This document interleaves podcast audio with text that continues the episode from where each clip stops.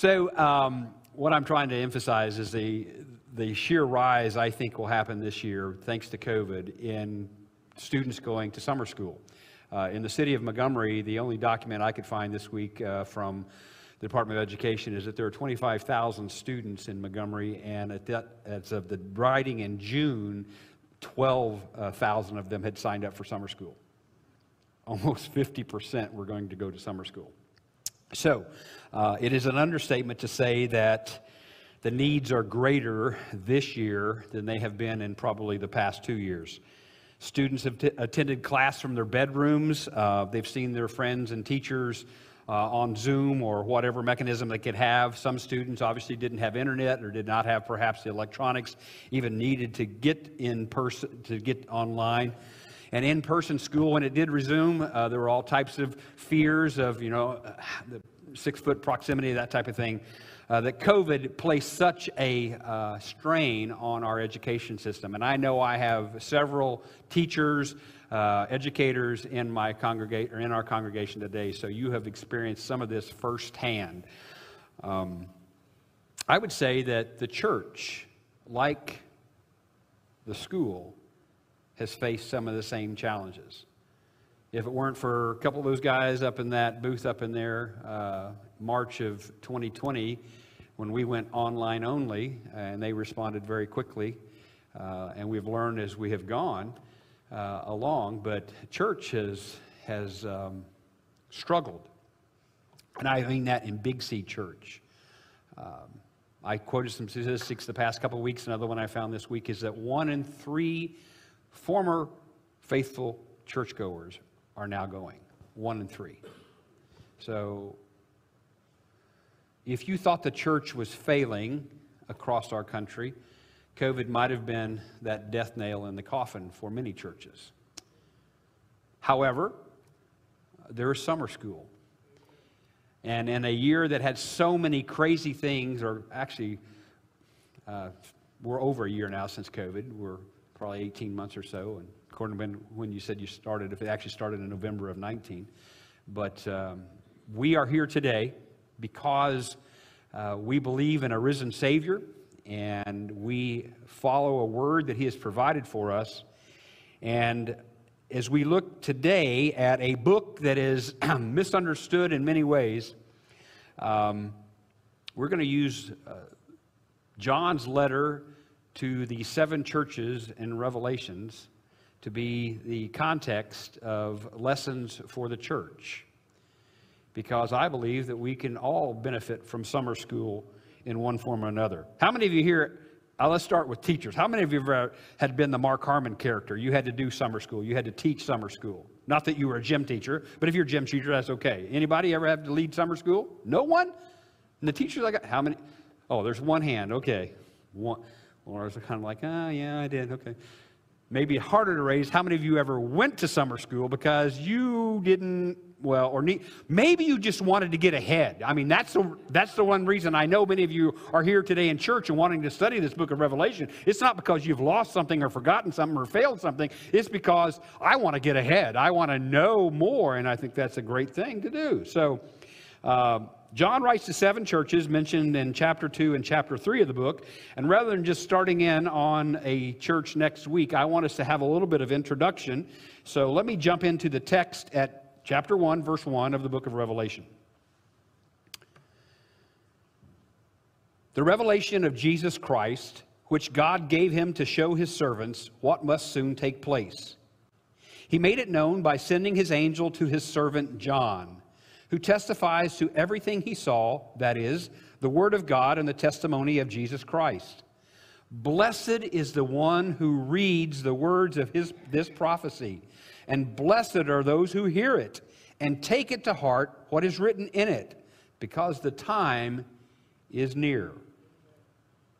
John, to the seven churches in the province of Asia.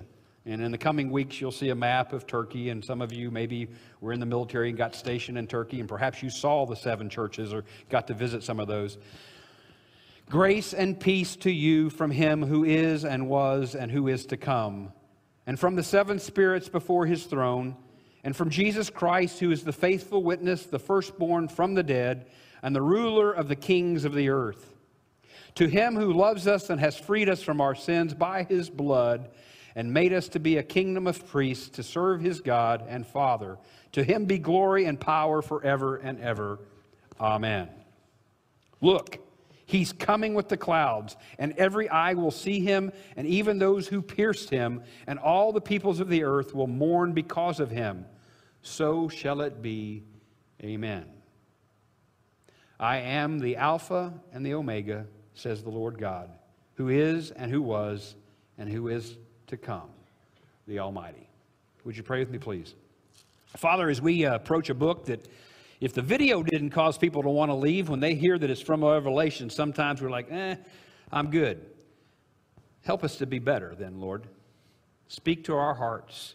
Let these words that were written some 2,000 years ago speak to us right now. Let us know that you are sharing a small snapshot into glory and describing who you are, who the Spirit is, who your Son is, and the grace and peace that the world longs for can only come through you. Give me your words. Open our ears and our minds, for I pray it in Jesus' name. Amen.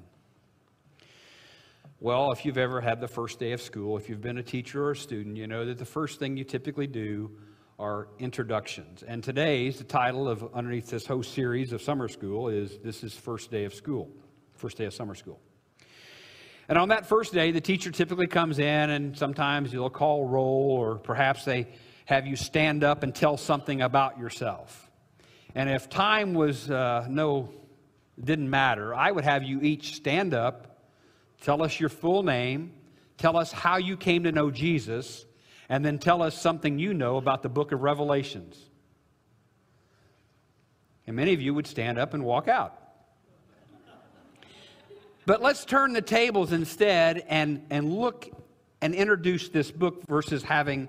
I mean, I think that would be some rich time, and that, that's probably a wonderful thing to do, more like on a Wednesday night or evening service, is to share more about our own faith walks because you learn from what others have done and what they've experienced and how they uh, have served the Lord. But you know this book to be a book that causes fascination or fixation on predictions. But we must always focus not on when, but who the book was written about. Not when he's coming, but who is coming. It is a book of prophecy with warnings and consolation. It speaks of future judgments and future blessings. It uses symbols and visions. It builds upon a familiarity with prophetic writings such as Ezekiel or Daniel. And it builds on language that most of us are not used to speaking or reading. Have you ever tried to read an older English novel? Read Pilgrim's Progress in the Old English. You'll be, well, where's the modern translation of that? As Norris was in my office giving my pre brief today, and I love aviation illustrations, I looked at Dean. Could you imagine someone in Jesus' day having to describe a helicopter hovering down onto the earth? The words that they would use a flying bug larger than any you know with moving wings you can see how some of the imagery that we have written for us in scripture might not necessarily be able to be comprehended those who are 2000 years past it. Martin luther the great reformer said along with james and hebrews and some of the other books of the bible this book shouldn't be in the canon the collection of those that we call our Bible today. Ulrich Zwingli, the Swiss reformer, who was a contemporary of Martin Luther, said it should be left out and omitted totally. It was too complicated. But I challenge you today not to lose heart or to toss it aside, not to run out oh, Cliff has started on Revelations. It took him six years at that church before he really worked his way into Revelation. No, I've actually preached from Revelations a couple of times here, and I'm not going through all 20 plus chapters. We're going to look at the seven churches in these uh, next uh, two months or so, if you will. But know that in it, we shouldn't be focused on charts and timelines, but on, instead on the beauty and the gift of God's Son, Jesus, and his inspired word that he has for us. So, introductions. It was written to seven churches. And as I alluded to already, seven churches that you can find in modern day Turkey. Probably written sometime around 95 or 96 AD. And Jerome, a, a early church father who is probably second only to uh, Augustine in writings, he actually pinpointed a day in one of his writings because he based it on some of the persecution that the emperors of Rome were, were, were doing at that time. So let me help you contextualize this if you can. Paul, when he writes his letters, the, the epistles that we know of Paul, you know, of Philippians and Corinthians, all, all these letters that he wrote, he's typically going either he's in prison under Roman authority or he's able to travel and even appeals, if you remember, when they're going to hurt him at one point. Let me go back to Rome because I am a Roman citizen. So at the time that Paul was in existence and writing, somewhere around 50 AD, Christianity was protected, if you will, by mid to late 90, like 94, 95, and beyond, the emperor of Rome had become one who persecuted, and they said he was basically the face of Satan. And if you notice as you read Revelation, Rome is looked at as this wicked place that was persecuting Christians. John, the writer who mentions it by name, he is John, often referred to as the elder, was somehow taken away and placed in exile on the island of Patmos, a Greek island that was off the shore there of Turkey. So that's where he's writing from with all these statements, challenges, encouragement, and blessings for these seven churches. We know the author, I said, as John, but many in the early church thought that this was John of the 12 disciples, John, the beloved. Not most commentators don't believe that these days. Sorry, there's something flying by, know, gnat or something.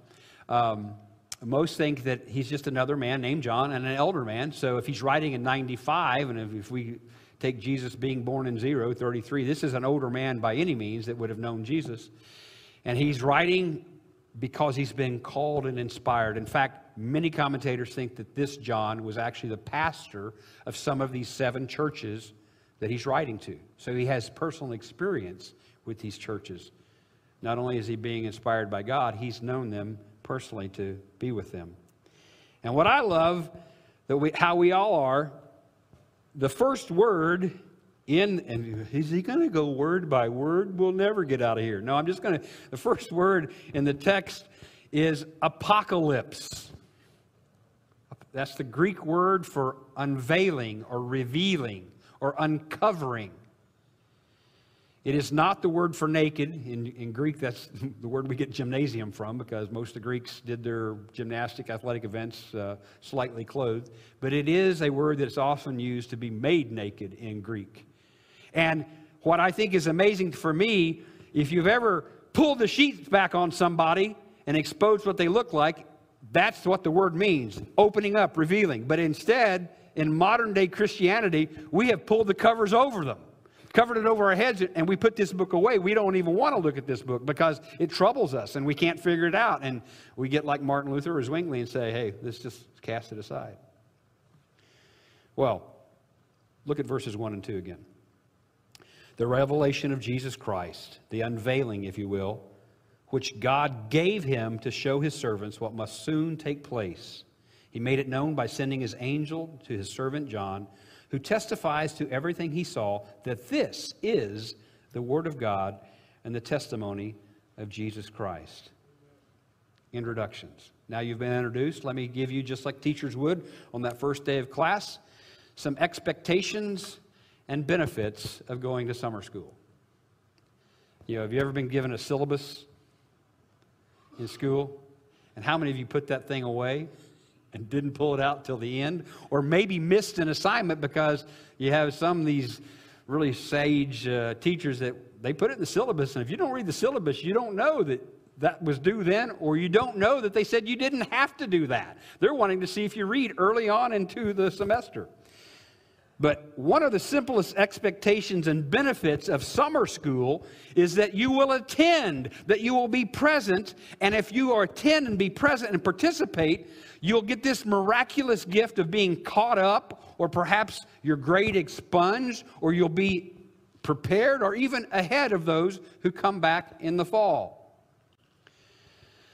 Well, sadly, my son Spencer, who I got permission to do this with or say this about, did not understand that because between his freshman and sophomore years of high school, he had to go to summer school.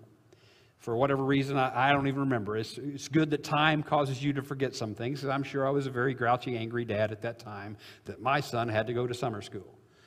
But I wasn't as angry and grouchy about that until I got the phone call about the second week of, sun, of, summer school when the vice principal asked me if Spencer was going to continue in summer school.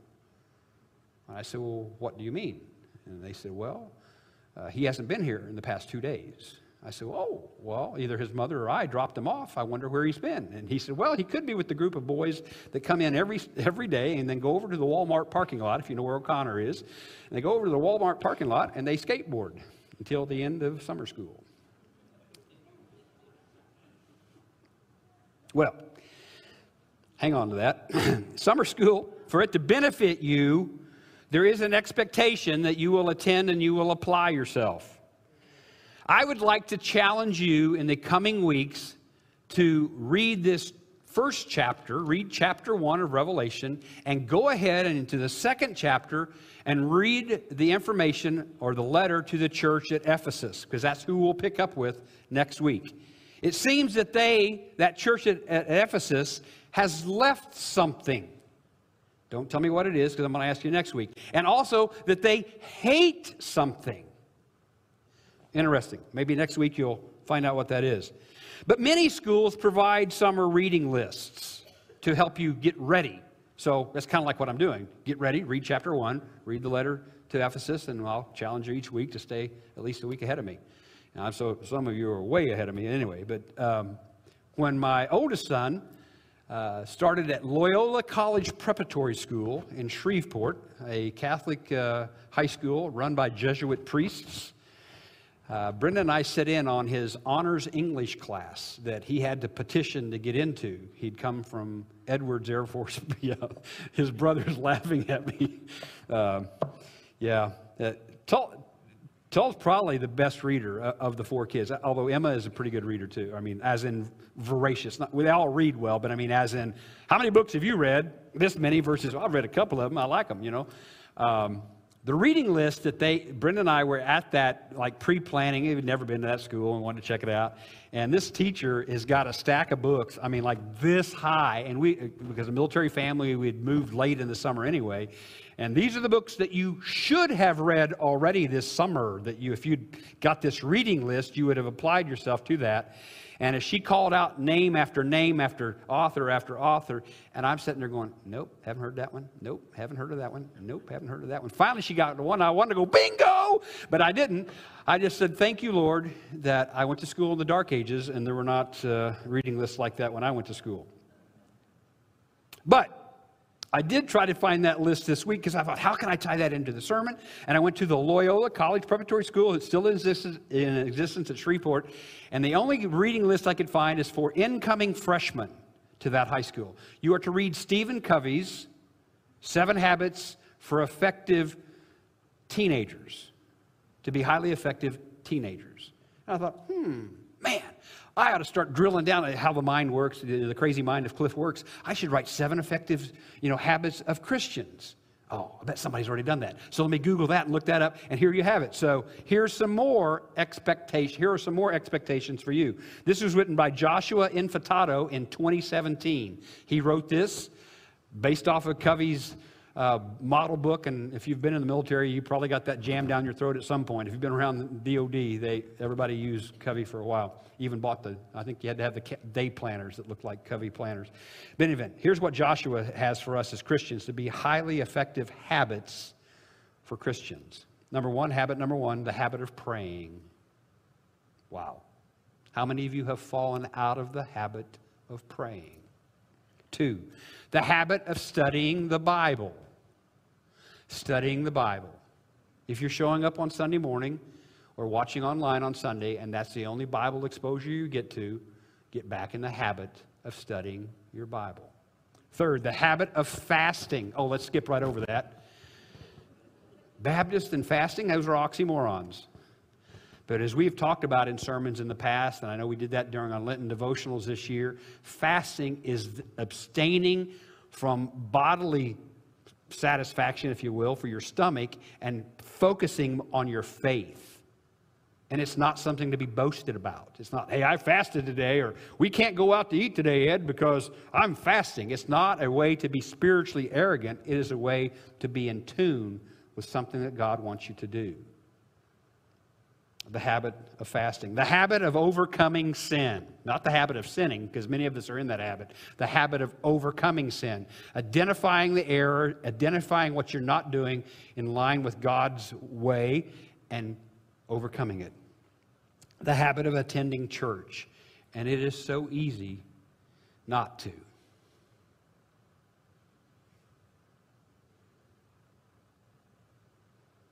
The habit of attending church the habit of developing the fruit of the Holy Spirit.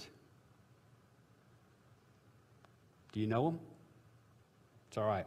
Look them up this, this afternoon. Well, that's additional reading, too, isn't it? The habit of preaching or sharing the gospel. Because let me tell you, if you start sharing the good news with somebody, even like I talked about a few weeks ago, sharing it in a tobacco shop slash liquor store with a man, if you share the gospel, it will encourage you. You'll start sharing it more and more with other people. And it will bring you back to the habit of prayer to pray, Lord, give me more opportunities. Lord, equip me by giving me verses. So I've studied the Bible. Lord, let me fast over this and let me make this be a focus of my life of sharing the good news, and on and on. You can build those habits together. Verse 3 Is he ever going to get done?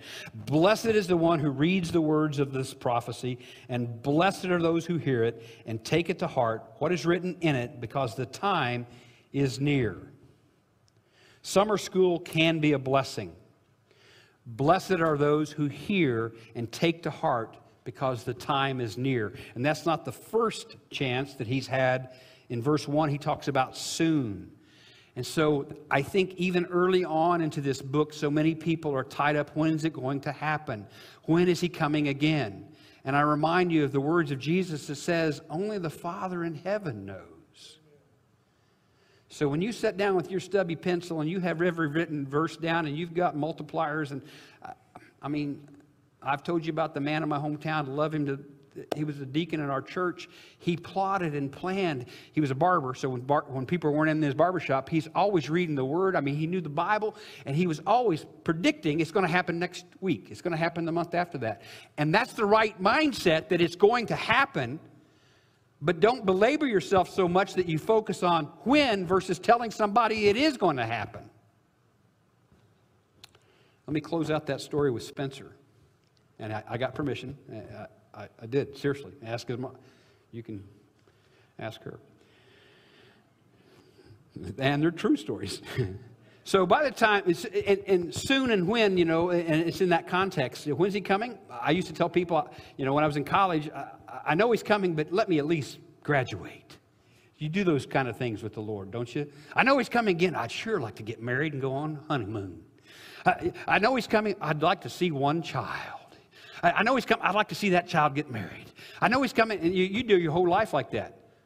Well, in high school, if you have skipped enough and you have perhaps had some bad grades and you know everybody else is going to graduate and you have a twin that's going to graduate, you get real focused on time, when, and, uh, and quick now and fast and in a hurry. And let me introduce to you and what was introduced to, to Spencer Craig Price, Mr. Price. Yeah, make you cry. He worked with my son to do credit retrieval.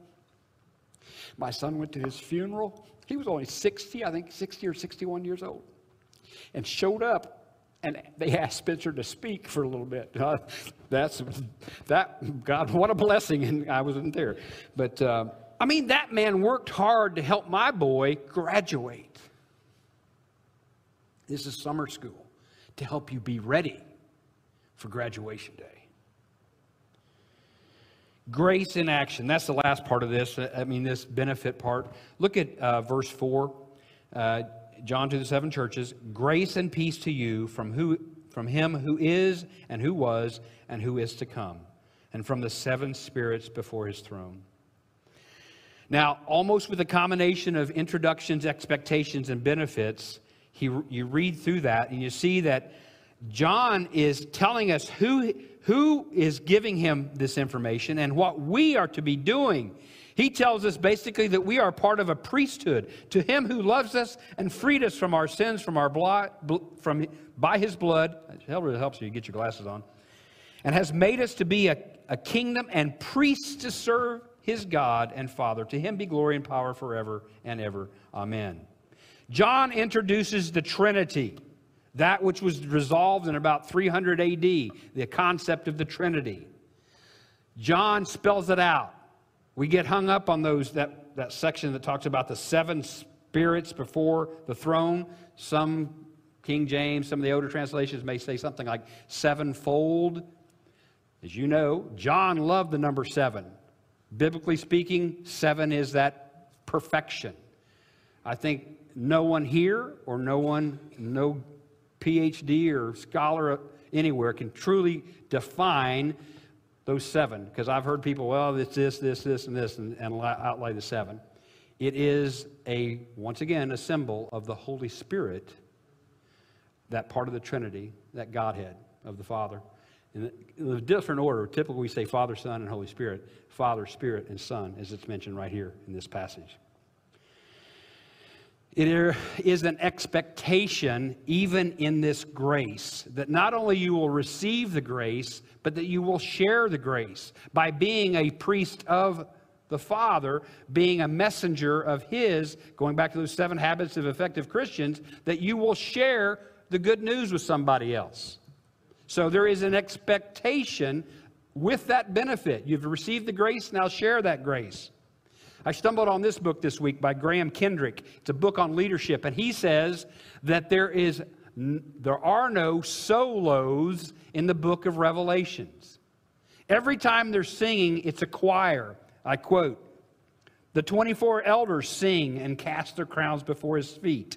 The united voices of countless angels resound. Every living creature in heaven and on earth and under the earth and all that is in them are joined in one song. Those who are victorious over the beast are given harps and a song to sing. In every case, multitudes of people or angels unite in the same song with absolute unity. We are all priests to serve God. There is an expectation with the benefit.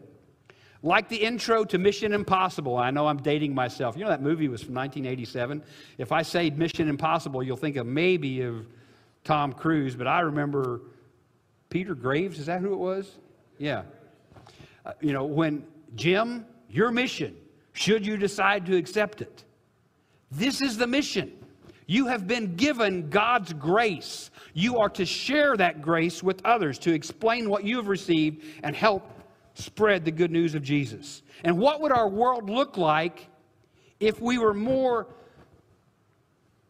graceful in all that we did? What would your job look like? What would your community, your home? What would it look like if we, if we replaced competition with cooperation? What would it look like if we spoke only words of forgiveness and encouragement in our families, in our job, in our neighborhood, in our community? What if we came to work, came to church, or walked in our neighborhoods and offer words of praise on a job well done, and when there was help needed, you became that one who would help? That's our job to be a royal priesthood. You may be the only access to divine love that someone else ever has. I love this book because it begins with grace and ends with grace. Did you know that? The last verse talks about grace. It starts with grace and ends with grace. He says, I am the Alpha and the Omega. The only time he's referred to as Alpha and Omega is in the book of Revelations. Those are you know, first letter and last letter in the Greek alphabet. I am everything and everything in between. I am, he says, who was and who is to come. Now, um, I wasn't going to say this, but I had it in there. I thought, well, let me, let me do that. How many times have you known people that are more of a pain than more than grace and they're church people? Oh, not in this church. I, I'm, I'm, I'm not. I'm, other churches you've been a part of. But that is my challenge. That's a takeaway for today. Don't, don't be a royal pain in the church, be a royal ambassador of grace. Summer school is in session, and I pray that you'll join me on this mission and accept this assignment of summer school and get rejuvenated with grace. Let's stand with me, please, we pray. Our Father, as we come now to a conclusion of a very short introduction to this spectacular book, help us to stay focused on your Son not on trying to explain every seal or the thrones or the people or the visions that John had, but know that if we had a snapshot into heaven, we would have a difficult time with our modern words to share it with somebody else. But I thank you for giving John that vision. And I thank you that this book was included in the canon.